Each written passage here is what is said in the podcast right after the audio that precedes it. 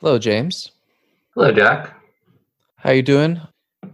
It seems like poker's, you know, sort of coming back around the corner. It's back some places, not in others. Uh, I know my games here in New York are starting back up. Have you managed to play any live poker yet? Not yet. You know, we're very cautious here in Washington, um, and we really listen to the experts very carefully. Well, that'll get you in trouble, but oh well. Uh, soon enough. So I guess you wanted to talk about an older hand. This is an online hand that was played by a student who will keep anonymous. But um, yeah, I just think it will be very instructive. And it, it's one of these like poker room games that plays a lot like a live kind of environment. Okay, awesome. All right, set the stage for us. All right, so um, we're playing 100 NL, and the main villain is on the aggressive side, but is playing pretty well. That's kind of our read on our opponent. And um, in this hand, we're in the cutoff, and um, yeah, this somewhat, or you know, just a little bit more aggressive than average. At least opponent is in a small blind, and we have Jack eight suited in the cutoff, um, and then we fold, and the hand is over. No, we get we come in for a raise. I think it's fine. I think it's like close to the bottom. Like maybe I'm raising Jack seven suited in some lineups, but usually Jack eight suited will be kind of the bottom for me here. Yeah, there's a pretty big difference between those hands. Uh, the ability to make the nut straight is pretty important, I think. Jack 7 obviously can't. And it's also an issue for Jack 7 in the sense that Queen Jack is a hand that a lot of people will play. And so you're going to, when you make that non nut straight, it can become an issue. Uh, obviously, King Jack can be an issue for Jack 8, but Jack 8 at least, uh, at least has the ability to make the nuts, which it's pretty tough for Jack Seven to do.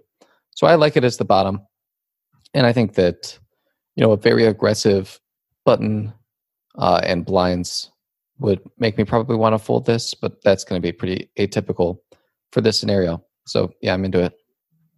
All right, the button folds here, and the small blind comes in for a three bet, sizing to 14. So we raise to three, it's 100 NL, and facing a three bet of 14 here from the small blind. Uh, big blind folds and it's back on us in the cutoff. Well, what do you think in this spot, James? I think folding is fine.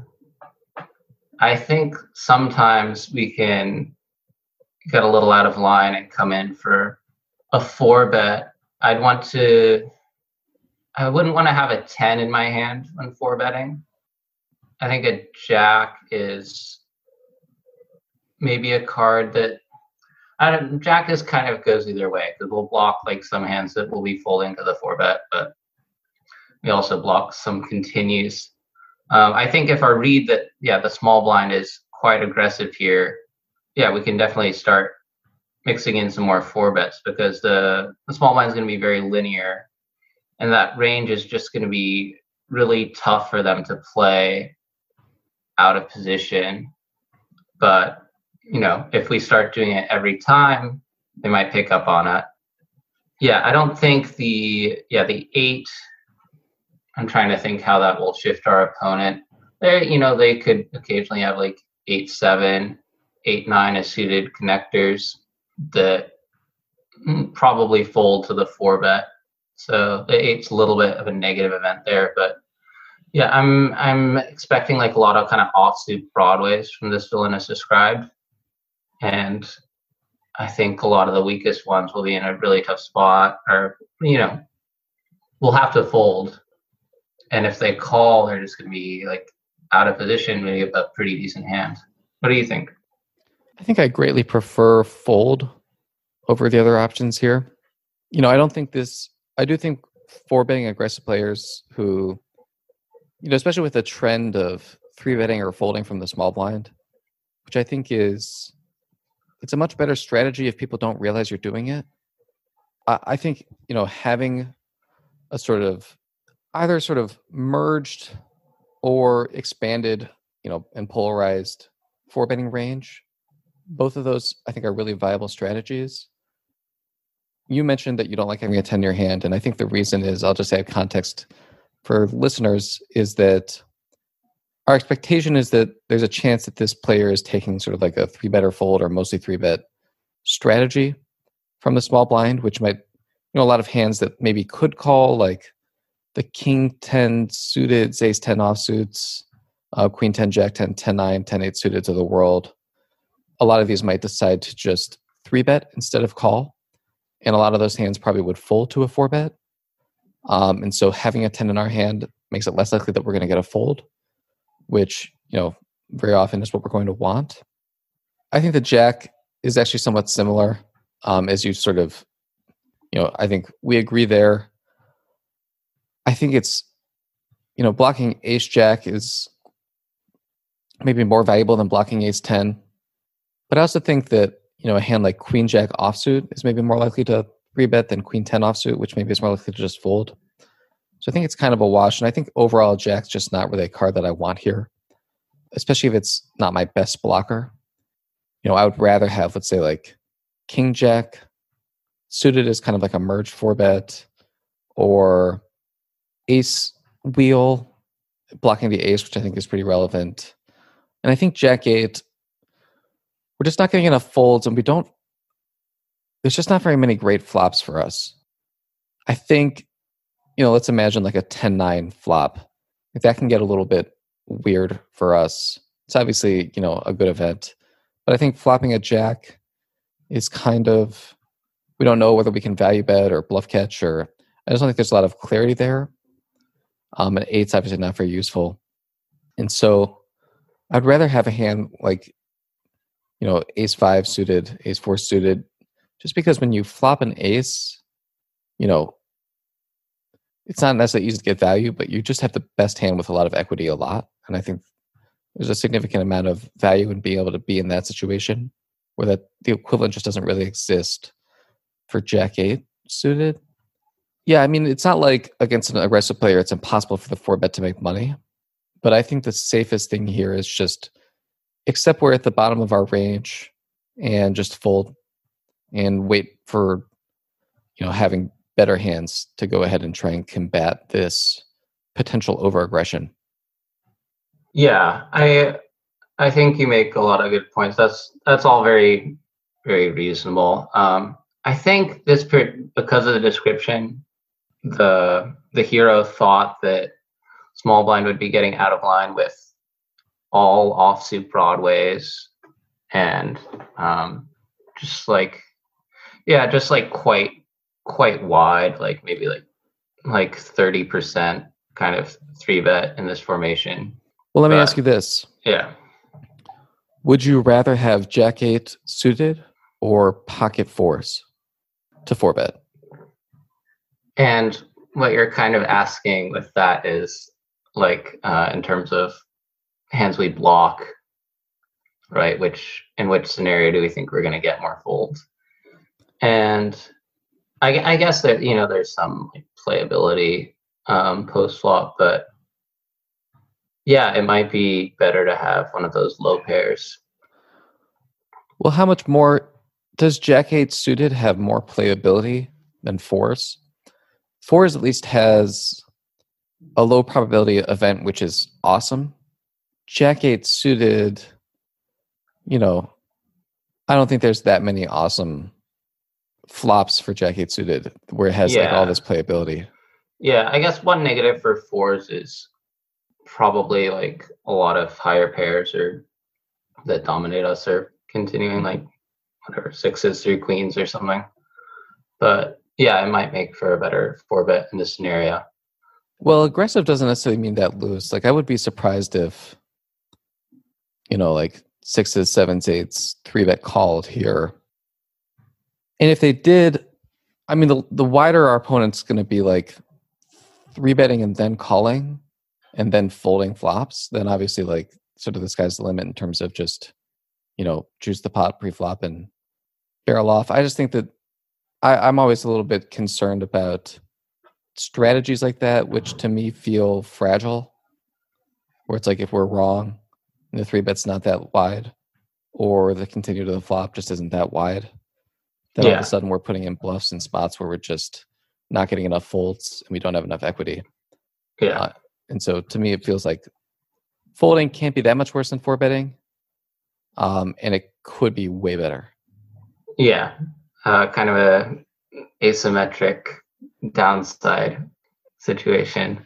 And Yeah. the fours, the fours question is, it's as much to illustrate one that, you know, when we're in one of these situations where our opponent is just too aggressive and can't stand up to pressure, then the types of hands we actually want sort of maybe change a little bit, but also just to sort of break the illusion. Some players might say to themselves, like, oh, yeah, Jack eight suited. I mean, this is like, you know, my opponent's too wide. This is totally a four bet. And then when they have fours, they're just not in that mindset of like, this is potentially like a pre flop four bet bluff. It just feels so foreign that it gets them to hmm. sort of reconsider whether, like, how strong the assumptions actually are that guided them towards wanting to four bet Jack eight suited. And so I think sometimes questioning those assumptions about playability and how you're actually going to win hands by just considering other other hands that could be in your range can sometimes be useful. Like another hand to consider would be like, would you rather have Jack eight suited or King five suited? Yeah, and there I think that I think the king five suited could function um yeah better just because yeah having the king blocker is more valuable than jack and eight which are you know somewhat there's some negatives about them they kind of block some of the hands that we want to fold anyway um in this situation hero decided to call because they thought that the small blind was betting a little bit too wide and I think it's, just going to be really tough to play as a call because we're going to be like we're going to be dominated a lot by a lot of the range. Like a lot of Jack X is going to dominate us, and yeah, again, we're at the kind of at the bottom going into this situation. So yeah, I don't think it plays very well as a call. And I, you know, I agree that I think we can think about four betting sometimes against a really wide opponent, but yeah, our our go-to play should be fold there. Yeah, wide just you know, wide is good for us in the sense that we're in position, but wide doesn't really benefit our hand, I would say. It I think it it harms our implied odds. And I don't think our odds themselves are particularly good with Jack 8. hmm Yeah, definitely. And so, one thing I would I would say to someone who's tempted to call more facing wider three bets is consider like what does that mean for your particular hand like here wider three bets means like more jack 10 off more queen jack off is getting three bet and then when we flop top pair um, we're just going to be losing the pot Yeah. Um, I also think we have to consider size. It's a pretty big three bet. So, you know, I'm much more open to calling like a three bet to nine than a three bet to 14. Mhm. All right. I think that's that's a pretty solid analysis of pre-flop, uh, the pre-flop spot. Yeah. Yeah. All right. So onto the flop. Our flop is Jack six three rainbow. And we get let into for half pot. So there's 25 the pot way into the flop. We get let into for 12. This feels like pretty strictly call to me. I don't know if you have a different view. I think there's some merit to raising here. I think this opponent is probably going to be c betting quite frequently, so they're going to be c betting all their like double overs, like ace king, king queen, yeah, ace king. And um, we're going to be probably calling at least two streets anyway. So I think there's a case for like going for a small raise here and then checking back the turn. Yeah, it depends if we think our opponent is going to be then three betting us, which they may they may not want to do, but I guess this board isn't that scary for them, so they could three bet, you know, kind of a polar range, which would be bad for us. But um, against someone who's going to be pretty exclusively just calling, um, it could work well. Yeah, to me, it it's just sort of a you know a function of how strong our opponent's range is to begin with.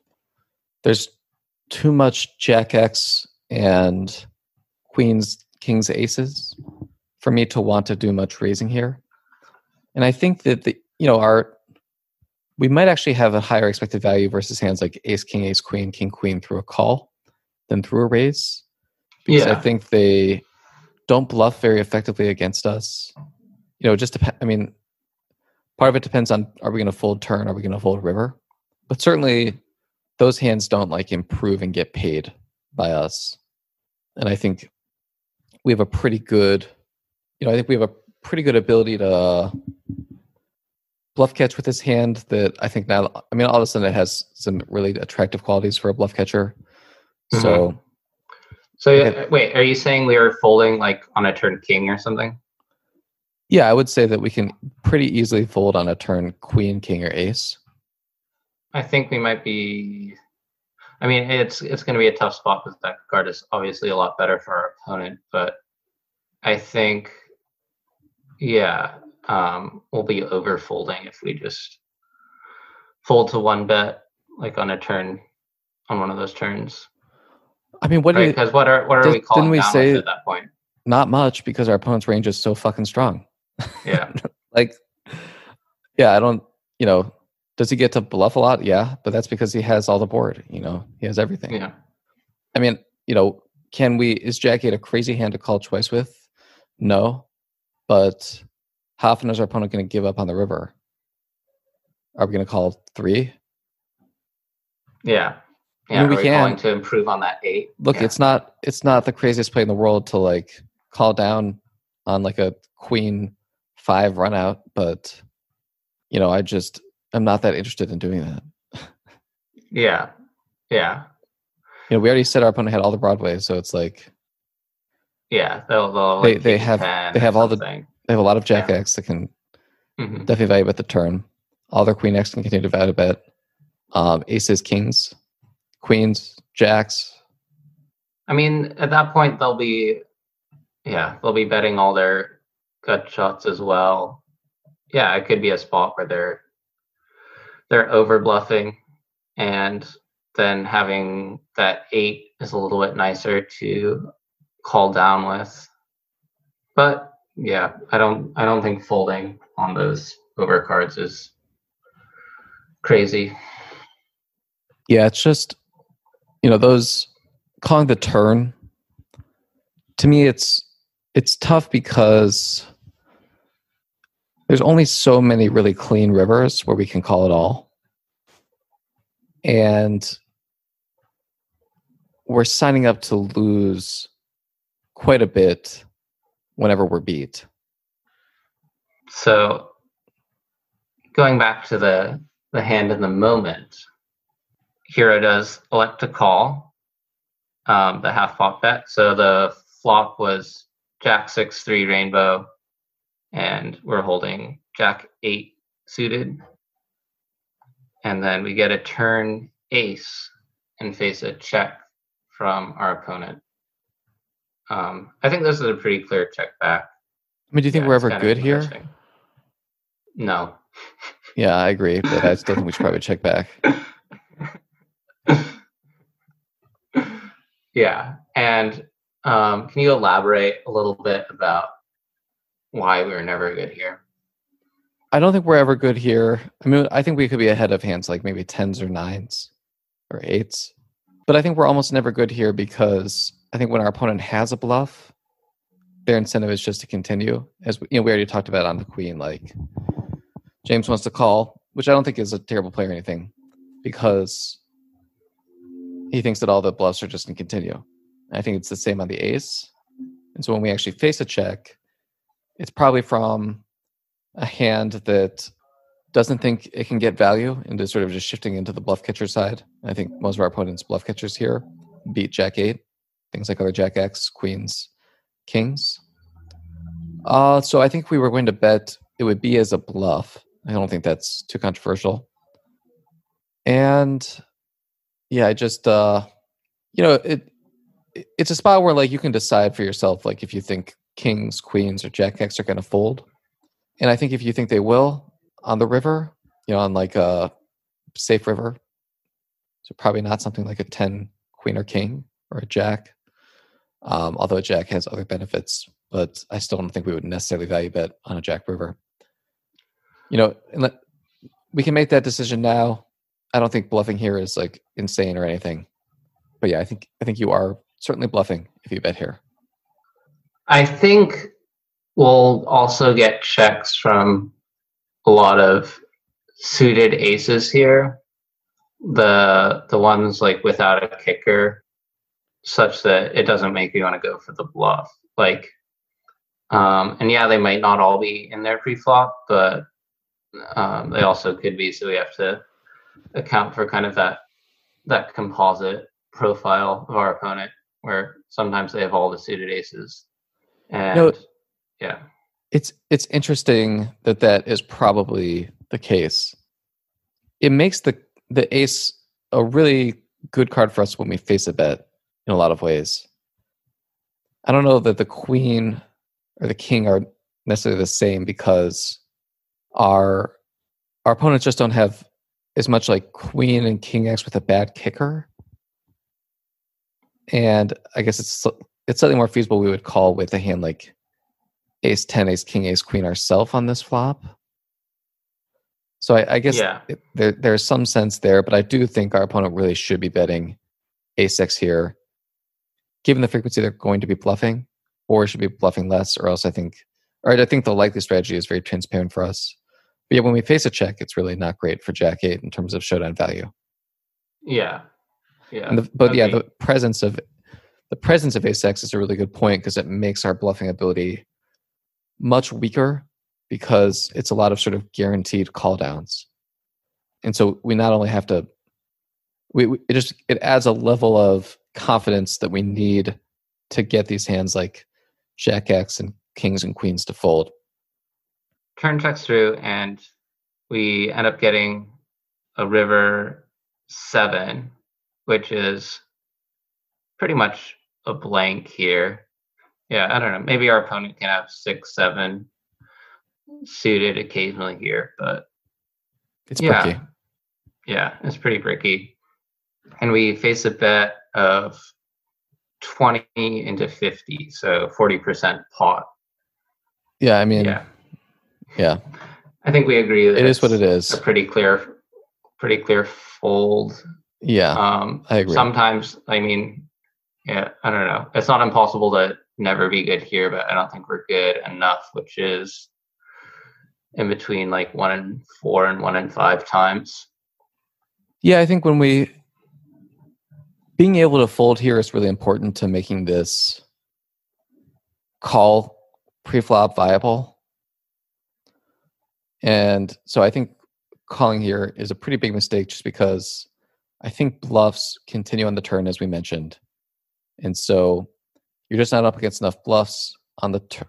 Like this range just isn't bluff heavy enough for me to want to call. And I think the line is very consistent with the sorts of thin value bets that, you know, crush jack eight, kings, queens, obviously any ace, yeah. potentially king jack or queen jack. I think all those can bet small here when we check back the check back the flop. Sorry, check back the turn. Mm-hmm. Yeah, this this has got to hit the muck. Yeah. So Hero did end up calling, so we do have we get some information, but yeah, I think I think it's just important, yeah, very to think through the hand like very very carefully. Like if there's a card that's good for your opponent and they check, like what does that mean?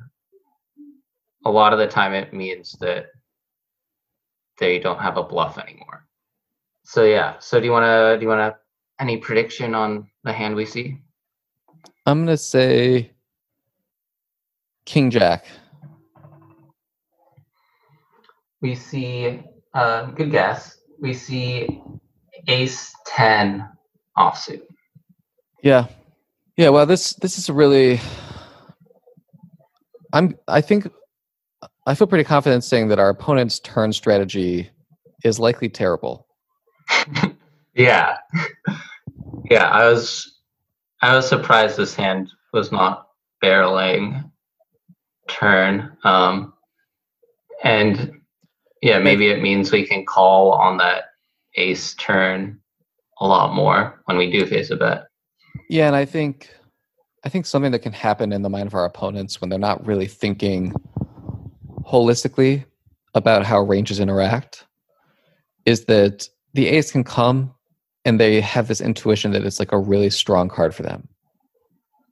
And so they want to like sort of do like a reverse psychology or you know disguise thing and check strong hands because they know that you'll fold a lot. And whenever they have a bluff they just bet because they're like oh he'll fold a lot. So the, the key to beating that is understand the check is strong and the bet is weak which means you call the bet and probably call it on the river a lot other than maybe on like a king or queen specifically. And you don't pay off the river bet or you decide to turn your hand into a bluff early, which I don't recommend for reasons along the lines of you might just see ace 10 or ace king or ace queen or pocket aces or all, all this crud. Uh, so yeah. Yeah. Big recommendations here. Gotta gotta be zeroed in on that dynamic on the turn and river. And pre-flop, pay attention to sizing and be willing to fold versus to aggressive players with bad hands. Yeah, and like map out your pre-flop ranges so that you know when you're at the bottom, and then yeah, then you can feel better about letting those hands go. Yeah, and I honestly I don't think just from sort of like a pure logical standpoint, the fact that you're at the bottom it doesn't mean that much. What's important is your opponent's strategy. Yeah. But I just think it's more it has more to do it has less to do with the fact that you're at the bottom is why you should fold. It's more like why is this the weakest hand that you opened? Yeah. i think if you can answer that question it becomes clearer why you you might want to just avoid calling here. All right. Yeah it was a it's an informative spot james. I appreciate you bringing it in.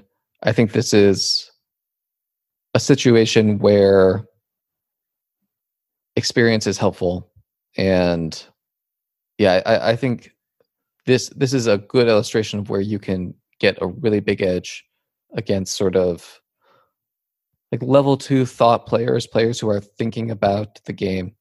They're reacting to boards and sort of you know there there was thought behind this line from your opponent. Like i think in a lot of ways it's a good line. It's just a line where we really can destroy it. And we should.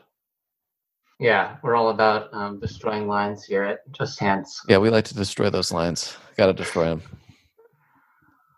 All right. Well, um, thanks very much, Jack. I appreciate your uh, your thoughts on that hand. My pleasure. Thank you, James. And we'll see you guys next week. Bye, everyone.